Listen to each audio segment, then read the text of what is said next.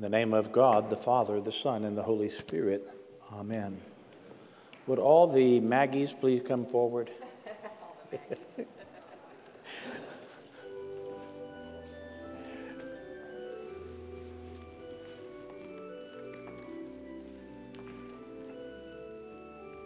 Maggie too. Hey, Maggie 2. Maggie 1,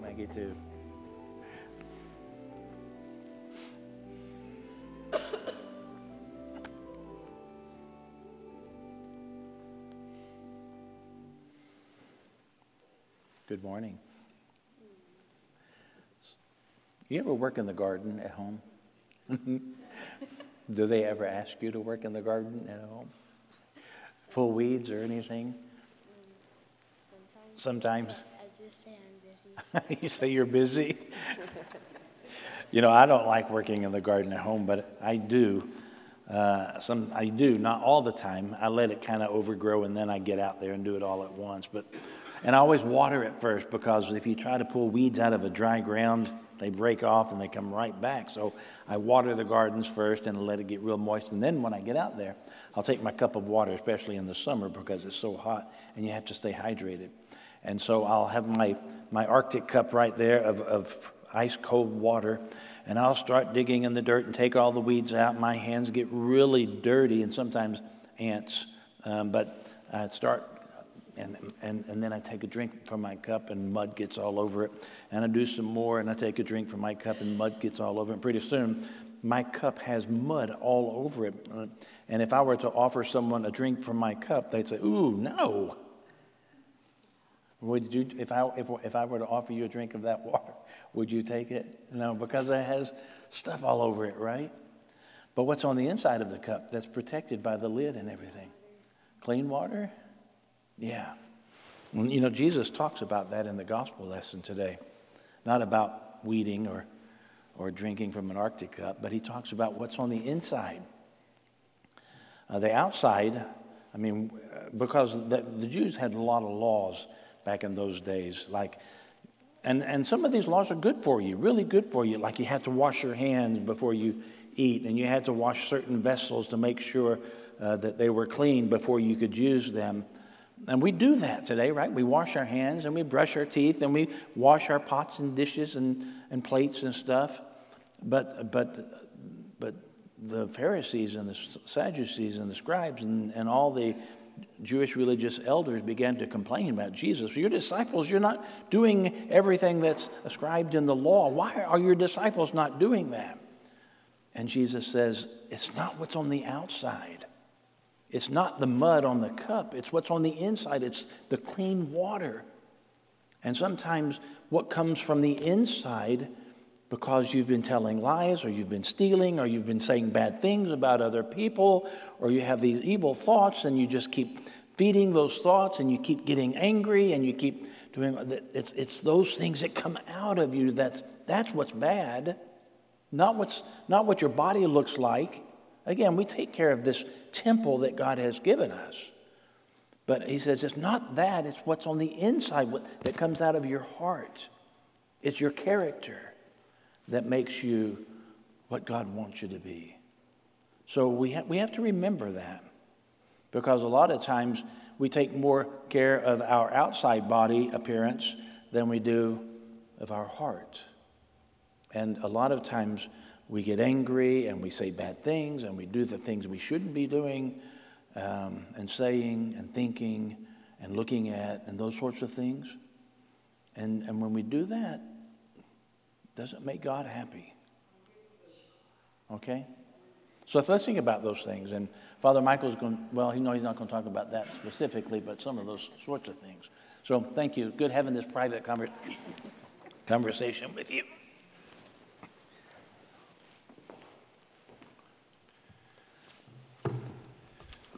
For those of you who've been watching the news, probably know that uh, Hurricane Ida is making landfall right around now, and we have many brothers and sisters in southern Louisiana, so I thought it would be appropriate that we take some time just to pray for them before we get started with the sermon. So if you bow your heads and pray with me, please. Heavenly Father, thank you so much for the gift you have given us to come and worship you in spirit and in truth this morning. We lift up to you our brothers and sisters in southern Louisiana who find ourselves in the path of this storm. Please keep them safe, keep them dry. Please be with all first responders and emergency personnel who are in the area that will help respond to this storm. Lord Jesus, we love you and we pray this in your name. Amen. Well, good morning, everyone. My name is Father Michael Schwant. I'm the Associate Rector and Youth Minister here at St. Timothy's Anglican Church. If you are a newcomer joining us for the first time this morning, I want just, just to say welcome. And I want to let you know that in the uh, lobby or the narthex of our building, there is a welcome desk, and on that welcome desk is actually a packet that is our gift to you. It's information about the church and why we do things a certain way. If you have any questions, you can come up to myself, the other clergy or leadership or members here, and we will do our best to answer your question. But I just want to say welcome and thank you for joining us this morning. This morning, I will not be preaching on the gospel, as Father Stan started to allude to. I will actually be in the book of James. I will be in our epistle lesson for this morning. Those of you who may be new to Anglicanism, uh, we here at St. Timothy's use what's called the lectionary. It's a three year cycle of church readings that we do each Sunday. It has an Old Testament lesson, a psalm, a New Testament lesson, and a gospel. And the vision is that if you come to church every Sunday for three years, you will have read the entirety of Scripture. So come to church.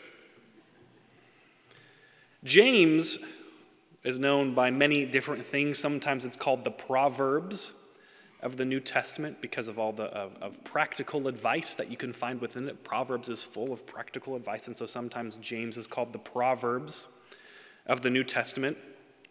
It is uh, quite possibly the oldest New Testament book in the New Testament canon. It's certainly one of the oldest, if not the oldest book. It's most likely a collection of sermons that James, the brother of Jesus, preached, and they got all these sermons together and then uh, rotated this letter around the various churches that he was involved with.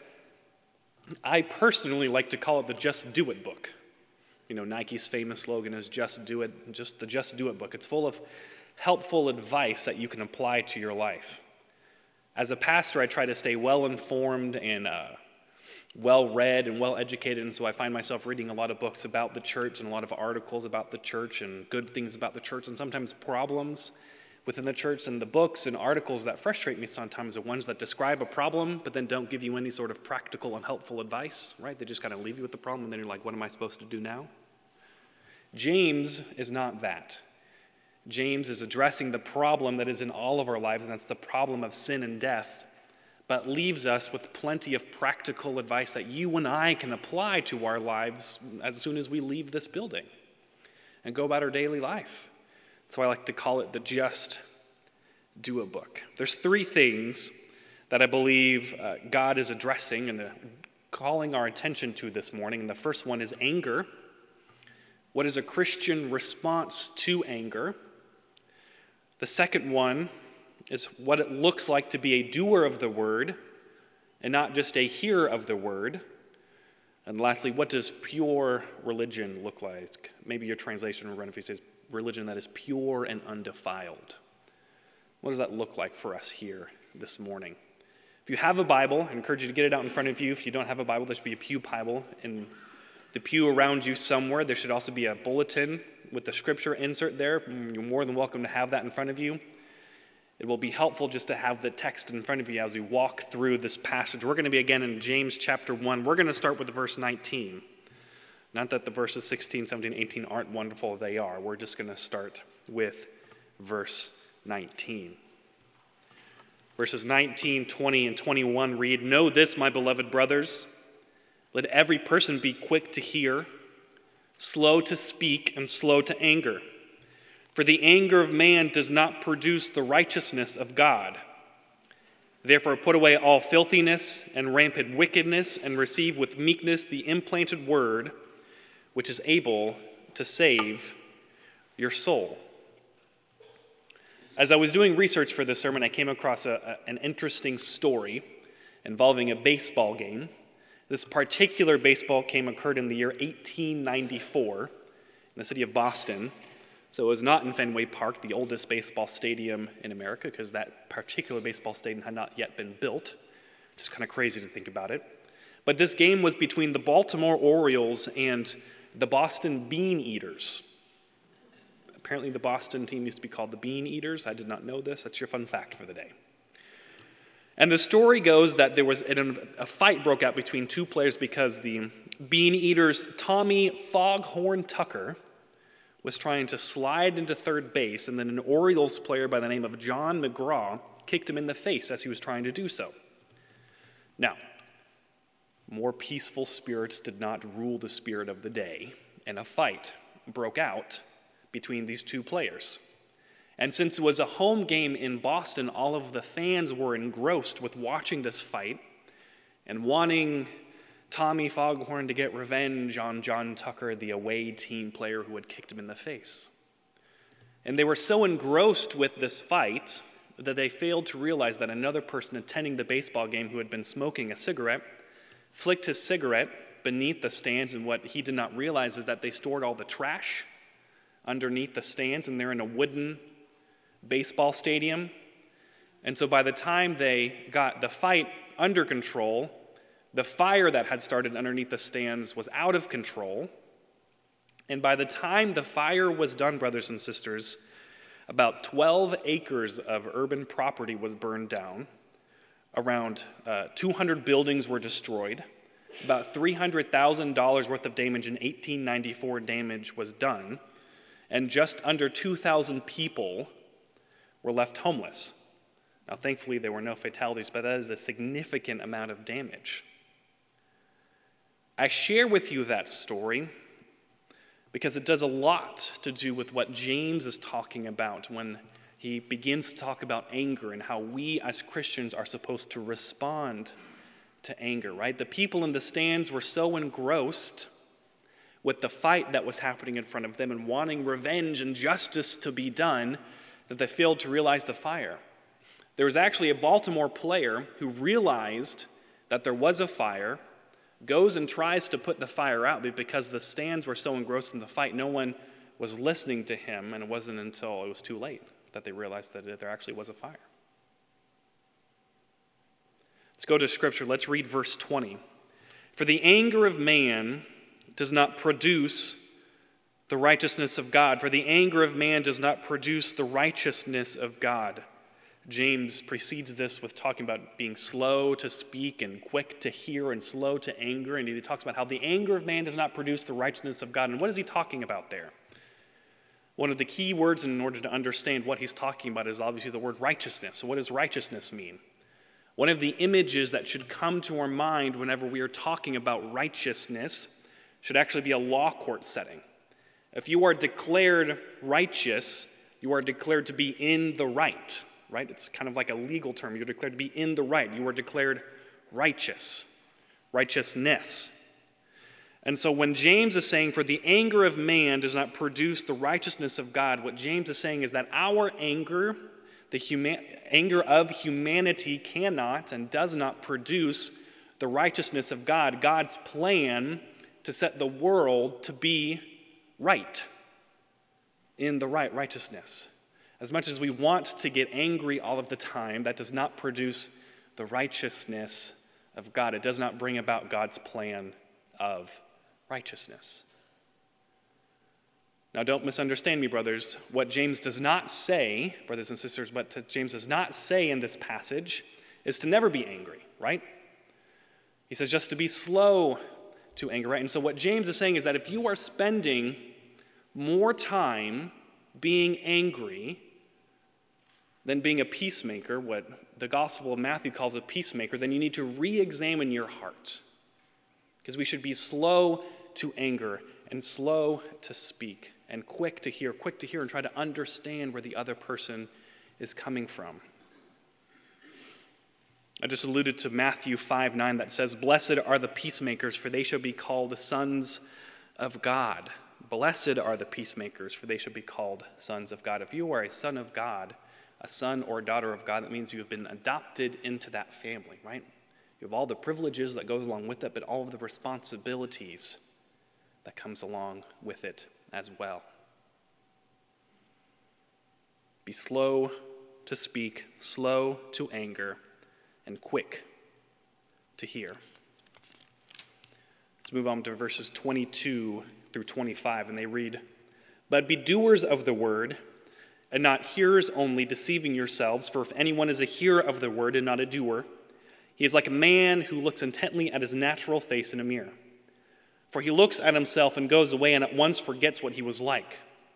But the one who looks into the perfect law, the law of liberty, and perseveres, being no hearer who forgets, but a doer who acts, he will be blessed in his doing. Now, I never have my phone with me when I'm up here, up on the chancel, but I have it with me today as a sermon prop, right? How many times has this happened to you where you're like looking for your cell phone, but it's in your hands? Right? Has that ever happened to you? where you're like, Where is my phone? Where is my phone? And it's right here in your hand.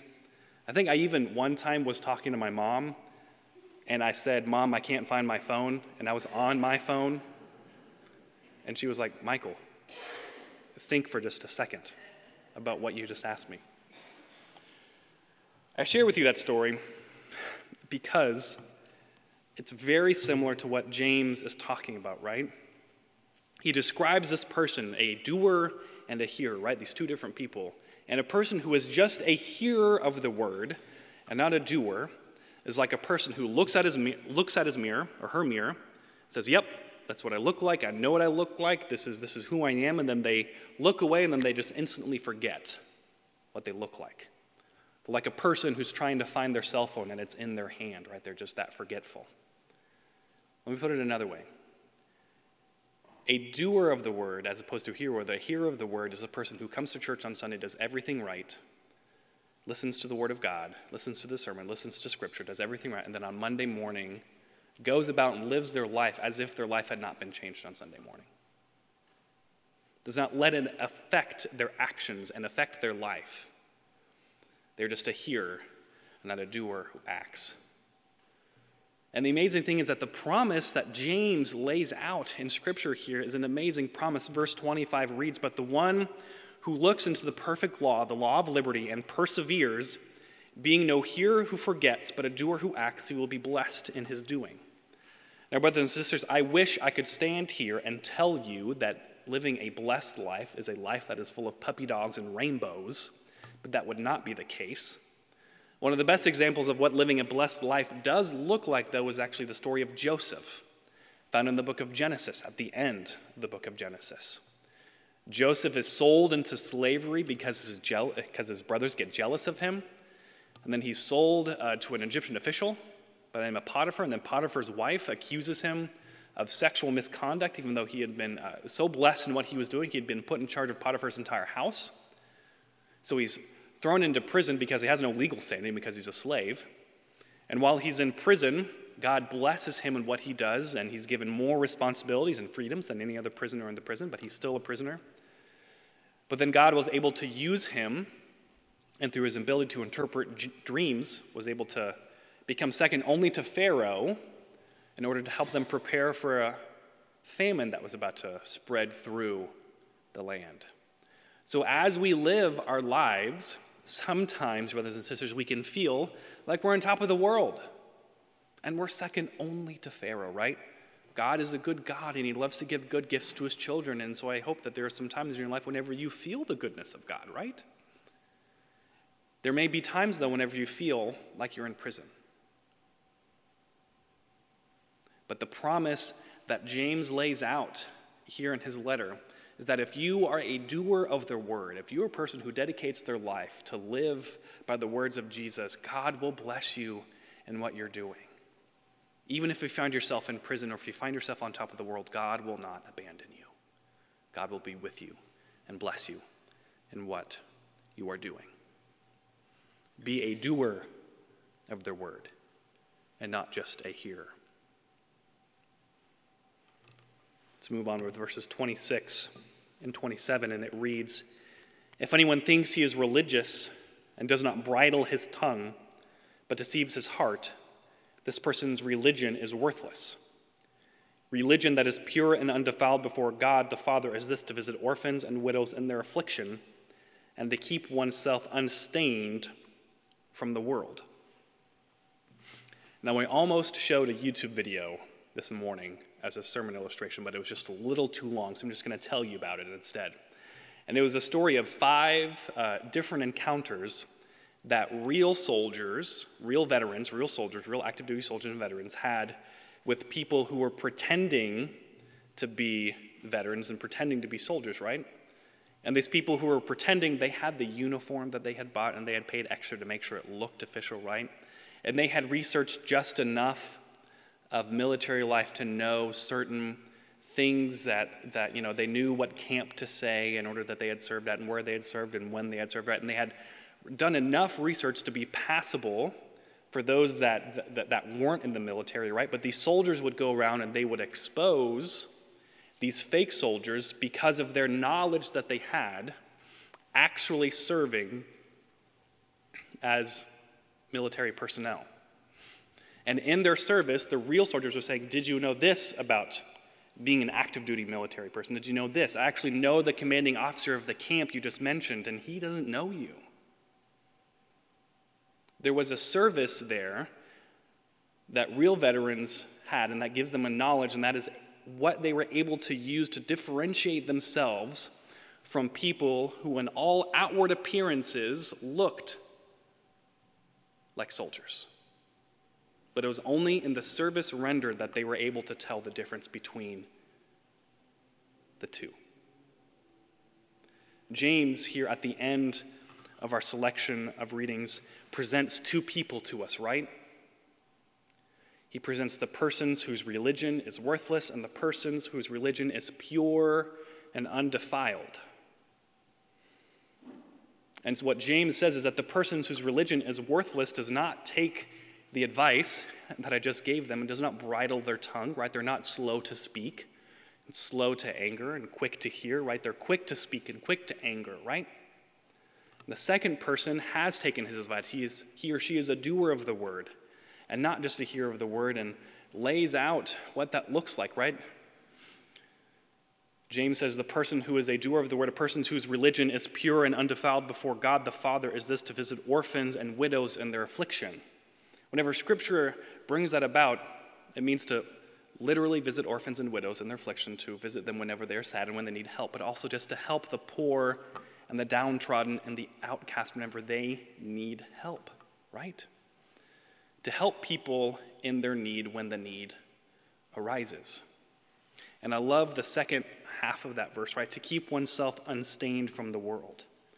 N.T. Wright, who was uh, a New Testament scholar and former bishop of the Diocese of Durham in the United Kingdom, has a commentary on the book of James. He actually translates it himself into his own words from the original Greek, and he translates that verse in such a way where it says, keep, keep, keep yourself, go into the world, but don't get so close that they rub off on you. Don't get so close that they rub off on you. Go out into the world. We're called to go out into the world to serve a world that is in need, to preach the gospel of Jesus Christ. But then, one of the reasons why we come to church on Sundays is to come here amongst fellow brothers and sisters to get re energized, re equipped, rejuvenated to hear the word of God, to partake of the sacraments, and to get re equipped to go back out to serve a world that is in need. And I don't know about you, but in the swirling, confusing mess that is our world, in the more I listen to the news, just the more confusing it seems to get, at least to me. I find it incredibly helpful that whenever presented with the problem that is our broken and sinful world, James lays out these super approachable topics and advice that we can follow as soon as we leave this building. What is the Christian response to anger? Well, be slow to speak, and slow to anger, and quick to hear. Be a doer of the word, and not just to hear. Don't go about life looking for your cell phone whenever it is in your hands. And finally, be the kind of person whose religion is pure and undefiled, and don't go about living your life like a person who has just purchased the uniform and not actually done the service that goes along with it. In the name of God the Father, the Son, God the Father, God the Holy Spirit. Amen.